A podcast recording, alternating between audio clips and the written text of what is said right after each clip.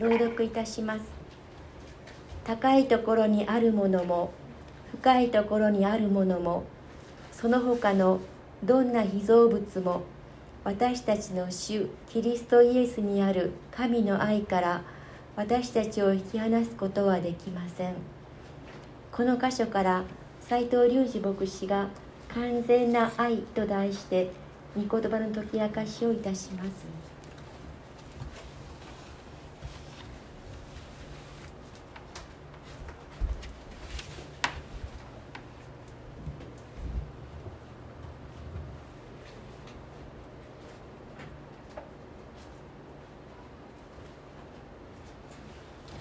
おはようございます。金曜日に中高生のイベントをしたんですけれども、えーまあ、感染対策もあって外でバーベキューしたんですよね。そしたらめちゃくちゃ暑い日であのお肉を焼く時に温度計でこうお肉の温度を測るわけですよ。中心温度を測って、まあ、70度ぐらいになったらいいかなみたいな感じで。出したらですねすでにその出した段階で36度だったんですね。これ何なんだとその気温がもうすでに36だったんですけどまあでもあの中高生が何人も来たので、まあ、彼らが楽しい時間を過ごせたなと思ってせっせと肉焼いてたわけですけど気温上がり続けまして次に38度39度40度までいったんですね、えー、もうどっちがバーベキューか分かんないっていう感じですね。で40度になった時に私少しもう心が折れ始めてなんでこんなことしなくちゃいけないんだろうっていうね。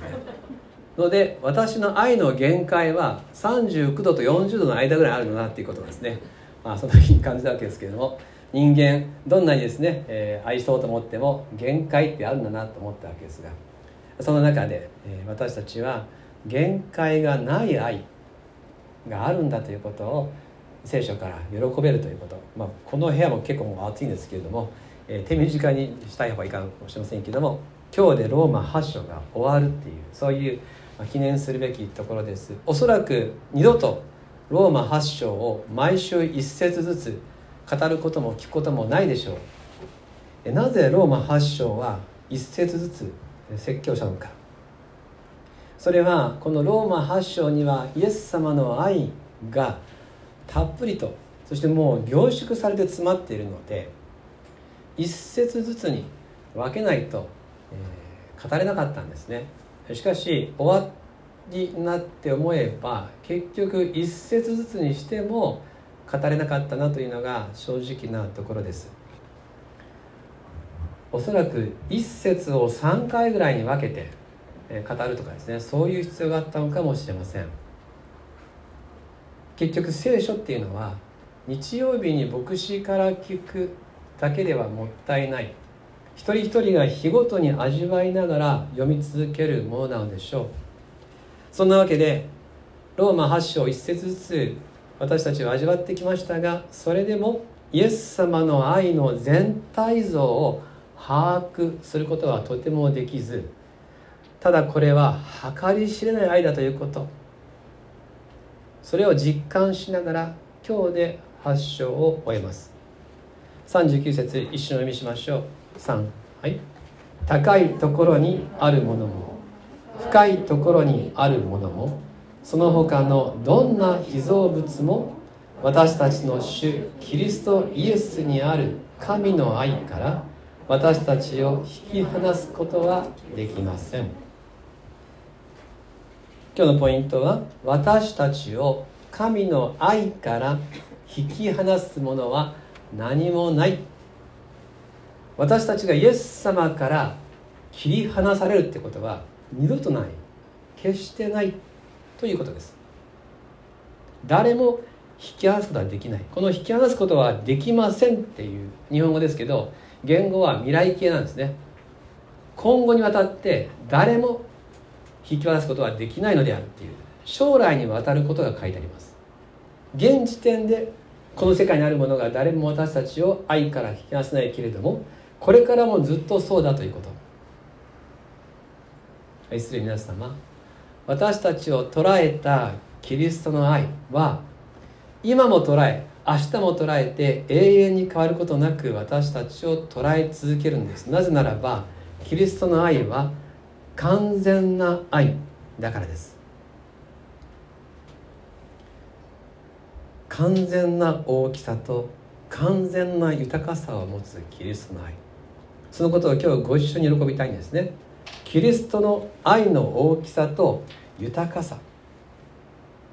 39節もう一回読みします。私が読みますね。高いところにあるものも深いところにあるものもその他のどんな被造物も私たちの主キリストイエスにある神の愛から私たちを引き離すことはできません。キリストの愛の大きさはどんな高いものよりも高くどんな深いものよりも深い。どんな高いところよりもさらに高いってなぜかっていうとですねキリストの愛は天からの愛からだからです。天なんですね。ちょっとヨハネの福音書の何節かをお読みします。前に出ます。お読みします。ヨハネ一章一節。初めに言葉があった。言葉は神と共にあった。言葉は神であった。3節。すべてのものはこの方によって作られた。作られたものでこの方によらずにできたものは一つもなかった。14節。言葉は人となって私たちの間に住まわれた。私たちはこの方の栄光を見た。父の身元から来られた。独り子としての栄光である。この方は恵みと誠に満ちておられた。イエス様は言葉世界を作った神の言葉です。この方が私たちのところに来てくださったんです。この世界を作った方なんです。ですからこの世界にあるどんなに高いものもイエス様の愛を阻めないです。標高 8000m 級のヒマラヤの山に登った人が言ってました。ついにピークを踏んで、ね、山頂に立って分かったことはそのさらに上に青空が広がっている。人間はこれ以上は高くいけないけど美しい青空はさらに高みまであった。人はなんと小さなものだろうか。神様は全ての高さを超える方である。この方が私たちを愛していると宣言される以上誰もそれを阻むことはできない。イエス様と私との間に立ちはだかることのできるものは何もありません。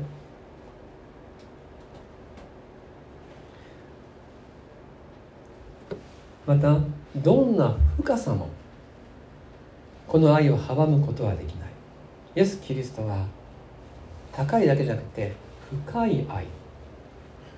私たちを救うためにキリストは最も深いところまで下られた方です。私は神様の愛が分かるまで、まあ、どん底っていう気持ちを経験していました。でそれはどんなどん底かっていうと孤独ですね。一人ぼっちである。しかしその孤独というどん底にいる私を神様は見つけてくださって満たしてくださいました。例えるとですね深い海に沈んでいってもう光も届かないぐらい深海で一人で沈んでいるもう誰も助けに来れない場所にいると思ったのに、まあ、奇跡のライフセーバーみたいな、えー、救命救急士みたいな人がですね飛び込んできて見つけてくれて抱きかかえてくれたっていうそんな感じですね。本当にびっくりしました。これ以上のどん底はないんだろうなと思ってたんですがところがクリスチャンになった後もっと深いどん底があるということを知りました。孤独よりも深いどん底なんでしょうか？それは罪のどん底です。イエス様に愛されているのににもかかわらずずっと自己中心な自分。光を選ぶか闇を選ぶかっていう選択で光を選べばいいのに闇を選ぶ自分。罪の方に向かっていく自分が悲しくて仕方ありませんでした。とっても惨めでした。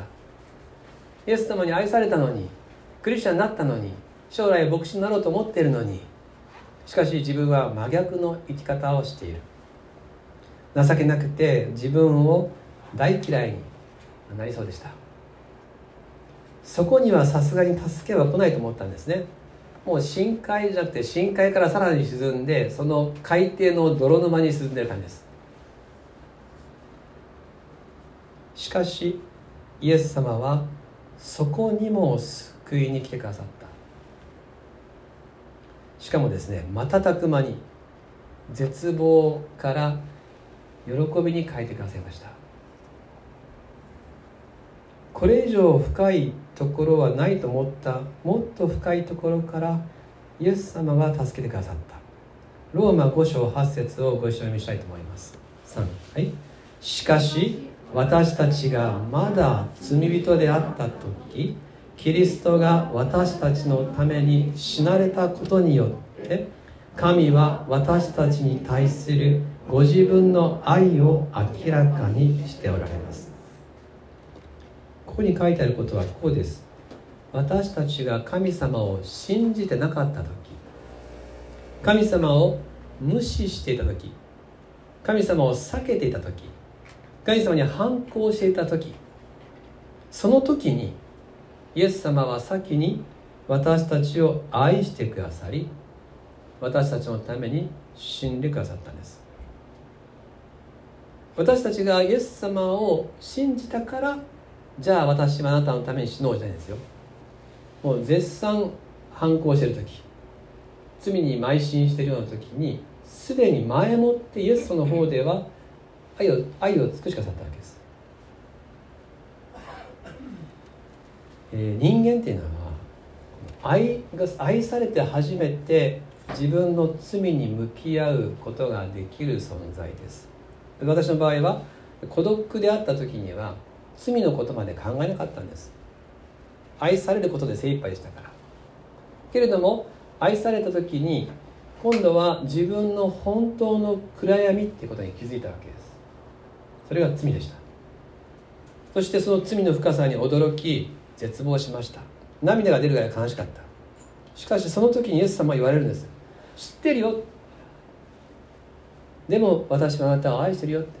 最初に愛してるよと言った時から何も変わんないよって。だってあなたが罪人だったのを私はもっと前から知っていたから。そのあなたのために死んだんだから。だから私は自分の罪も分からなかったけれどイエス様の愛がこんなに深いってことも分からなかったわけです。孤独が癒された。一緒にいてくださる。それだけで私の中ではもう愛は完全だったわけです。しかし罪が分かった時に私が分かってた愛はまだ完全じゃなくてこの罪のためにも死んでくださった愛があるんだというさらに深い愛に気づかされたわけです。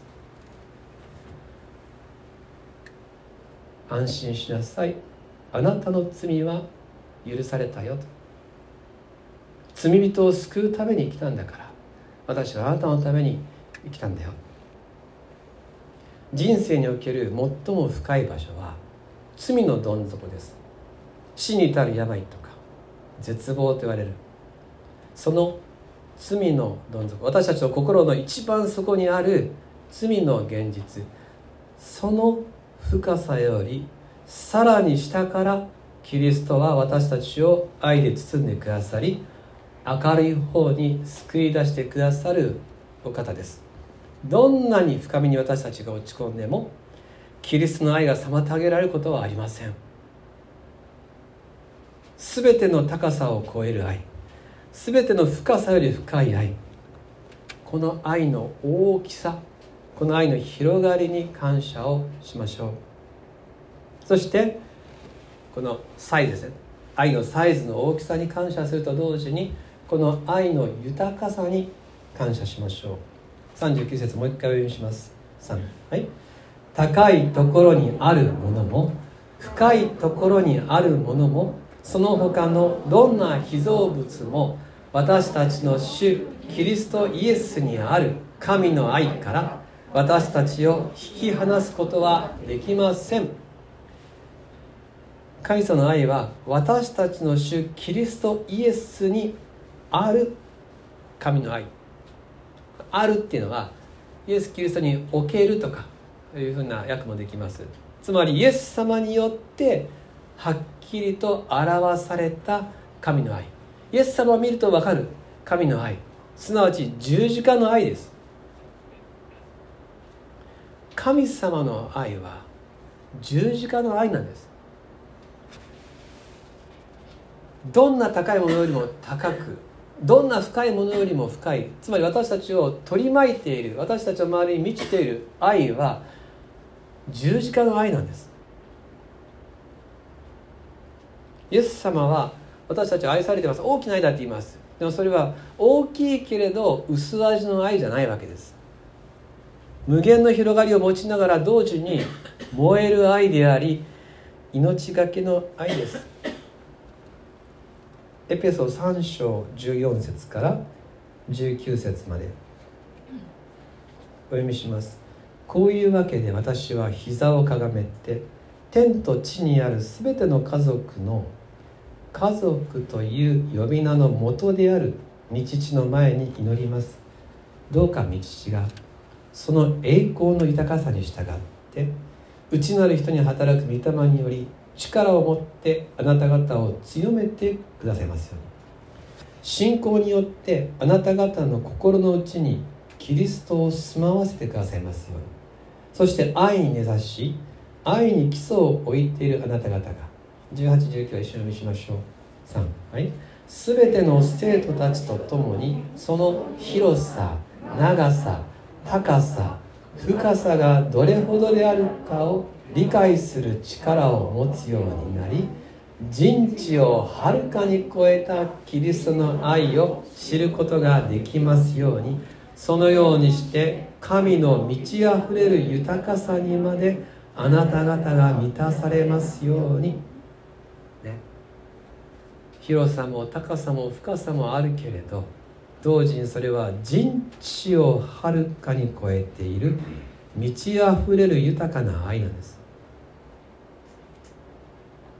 人は何のために生まれたのでしょう？人は何のために生きているのでしょう？愛されるためです。主の大きな愛を知り続けるためです。その愛の豊かさに感動し続けるために人は生まれました。そして今生かされています。どんなにどん底にいても絶対に見捨てられないという人生のさまざまな経験を重ねて愛の喜びを蓄積しながら生きるために人生の一日一日があるんです。今日もその日です。明日もその日です。今日共にイエス様の十字架を喜びましょう。すべての高いものよりもはるか高みにおられた方が最も高いとにいらっしゃった方が私たちのために最も低いところに降りてこられて身代わりの死をも実行してくださった。死んでくださったんです。誰のためでしょうか？神様を悲しませる罪人の私のためです。人を傷つけても人を追いやっても何とも思わないようなその私のために命を捨ててくださったんです。命を捨てるってことは自分を捨てるってことです。自分を捨てるってことは全部捨てるってことです。全部捨てるってことは本当に愛してるってことです。完全な愛です。完全な愛でみんな愛されてる。ピリピ2章の6節から8節。味わいながらご一緒に読みしましょう。3はい。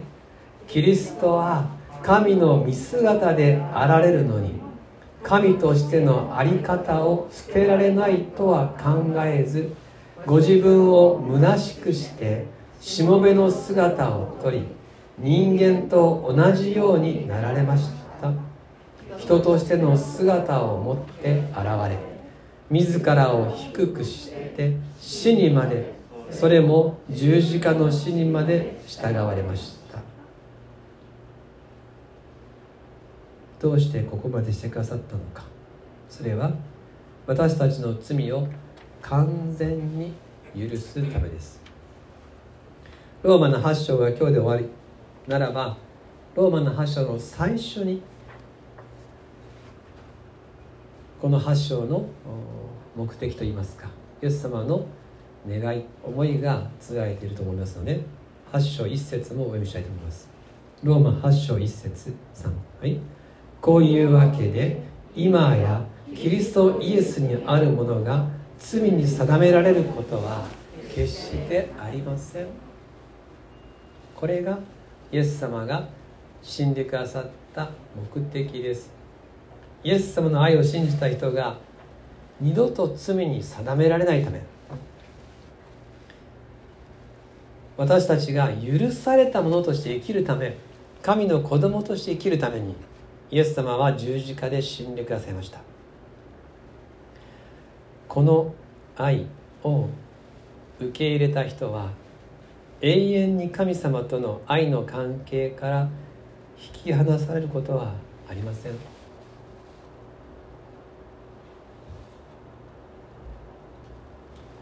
昨日私がお仕事してたらですね勝手に部屋に入ってきて勝手にくつろいでる人いたんですね。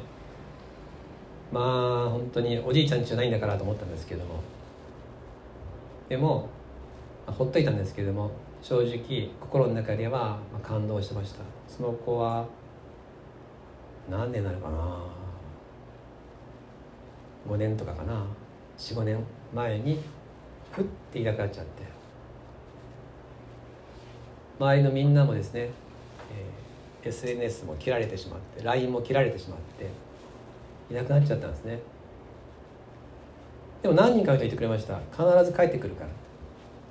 一度愛された人はそこに戻ってくる。あの人は神様が叶えることはないからってでももう無理なんていうぐらい遠くに行っちゃいました。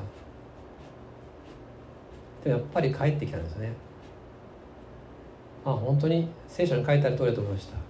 一度イエス様とつながった人はイエス様が話さない。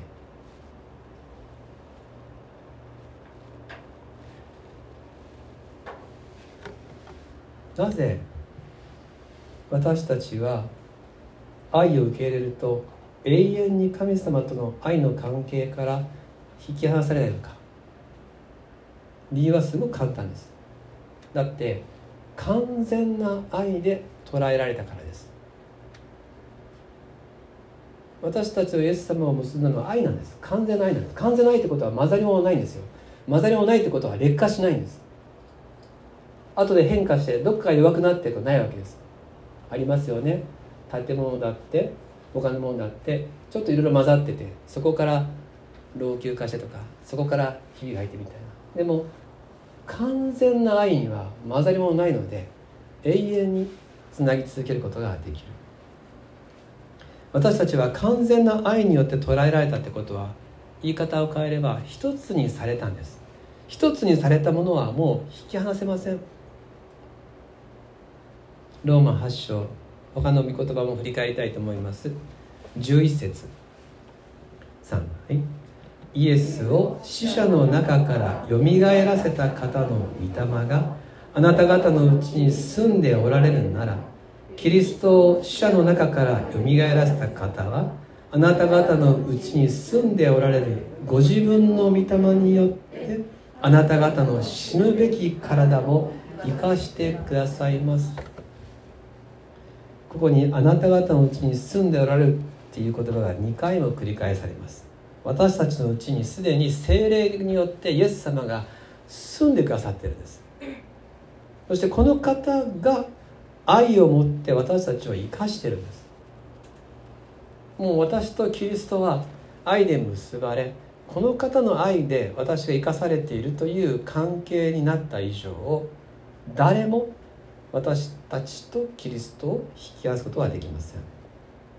だって完全な愛が私の中にいてくださり私たちを愛し続けてくださるんです。どんな迫害が起ころうとも私たちの信仰を奪うことはできません。どんな恐怖も私たちのうちにある希望を消し去ることはできません。これはきれい事ではなくてあ教会の中のまあ上位10%ぐらいの立派なクリスチャンじゃなくて私たち全員に共通していることです。みんなそれを経験したはずです。私たちの心に信仰の灯火がある。みんなあります。信仰の炎がありますがそれを打ち消すような人生の嵐をそれぞれに経験したはずです。どうでしたか？人生の嵐であなたの信仰の炎は消えましたか？どんな攻撃があったとしても炎がなくなることはなかったでしょうか。不思議なぐらいに信仰は消えないんです。いろんな疑問が起こったりいろんなつまずきがあったり。なのに私たちの地にあるイエス様を信じる思いがこの炎は消えません。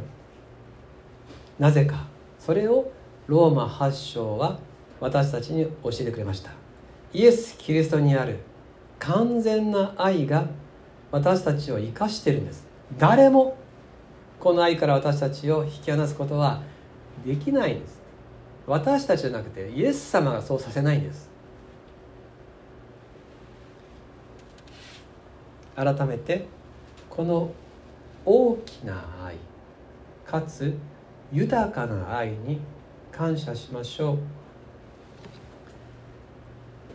イエス・キリストは十字架にかかり罪人の私のために死んでくださいました。これほどまでの愛で愛してくださった方がこれから先あなたを見放すことがあるでしょうか？どうですか？十字架のイエス様があなたを愛する愛がこれから先途切れることがあるでしょうか？あなたを良いもので満たしたいと願う主の技が止まることがあるでしょうか？ありえないんです。絶対ないんです。十字架によって表された完全な愛がある以上何も恐れる必要はありません。ローマ8章32節。3はい。私たちすべてのためにご自分の御子さえも惜しむことなく死に渡された神がどうして御子と共に全てのものを私たちに恵んでくださらないことがあるでしょうか？この32節が心の中に標識のように看板のようにあるいは碑文のようにもし刻めれたらですねこれから生きる全ての日々にわたって私たちは常にしっかり立つことができます。そっか十字架を見ればいいなと。十字架のイエス様を思えばこの方が私を見捨てるとか出し惜しみすることあるだろうかってないなっていうふうに思えるわけです。そうするとですね、えー、将来に対する眼差しが力強くなりますし現在のトラブルにおいても冷静に対処することができます。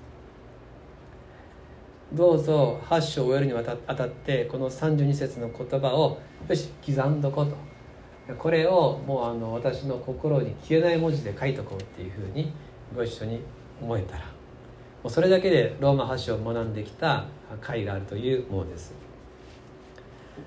愛する皆様私たちはもうこの世の高いものに目を奪われたり深いものに惑わされたりしないようにしましょう。強いものを恐れたりしない。未来も恐れたりせずにいましょう。牧師は素晴らしい神様の愛を結構貧困なボキャブラリーでそれなりに懸命に伝えるわけですがそれよりももっと素晴らしい愛の体験を一人一人の祈りと御言葉の中に期待しましょう。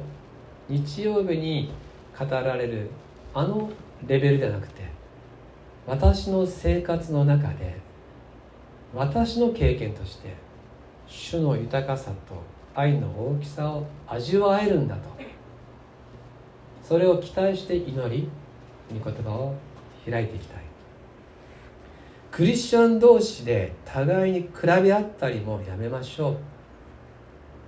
あの人みたいになりたいなとかあの人よりマシだななんて。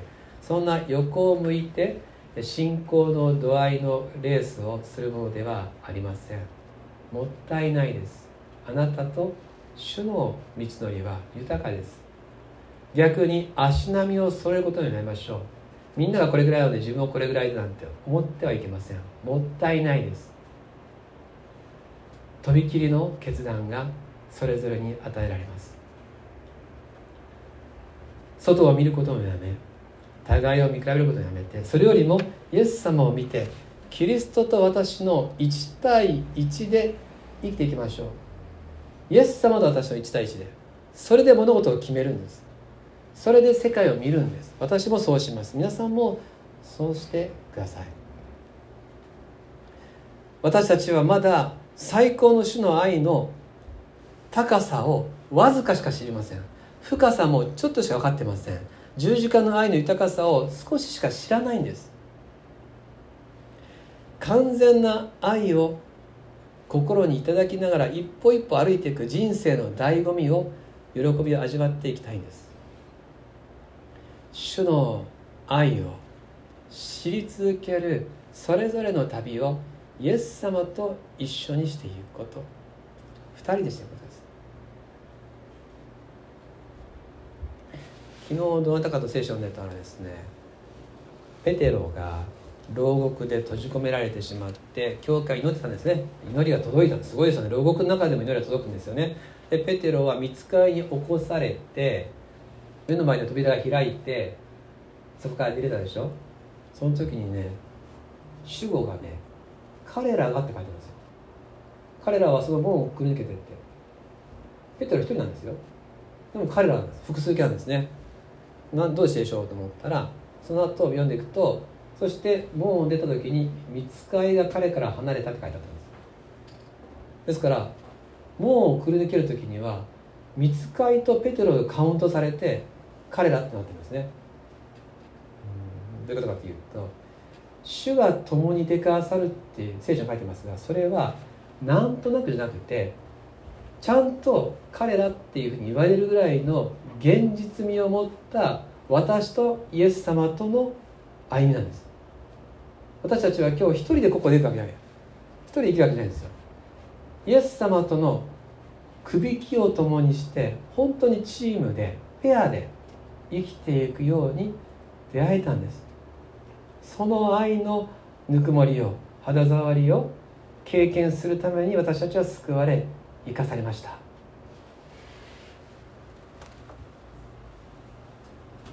はいいろいろ言いましたが終わりますね。ローマ8章3839を読んで。終わります。ご一緒にしましょう。3はい。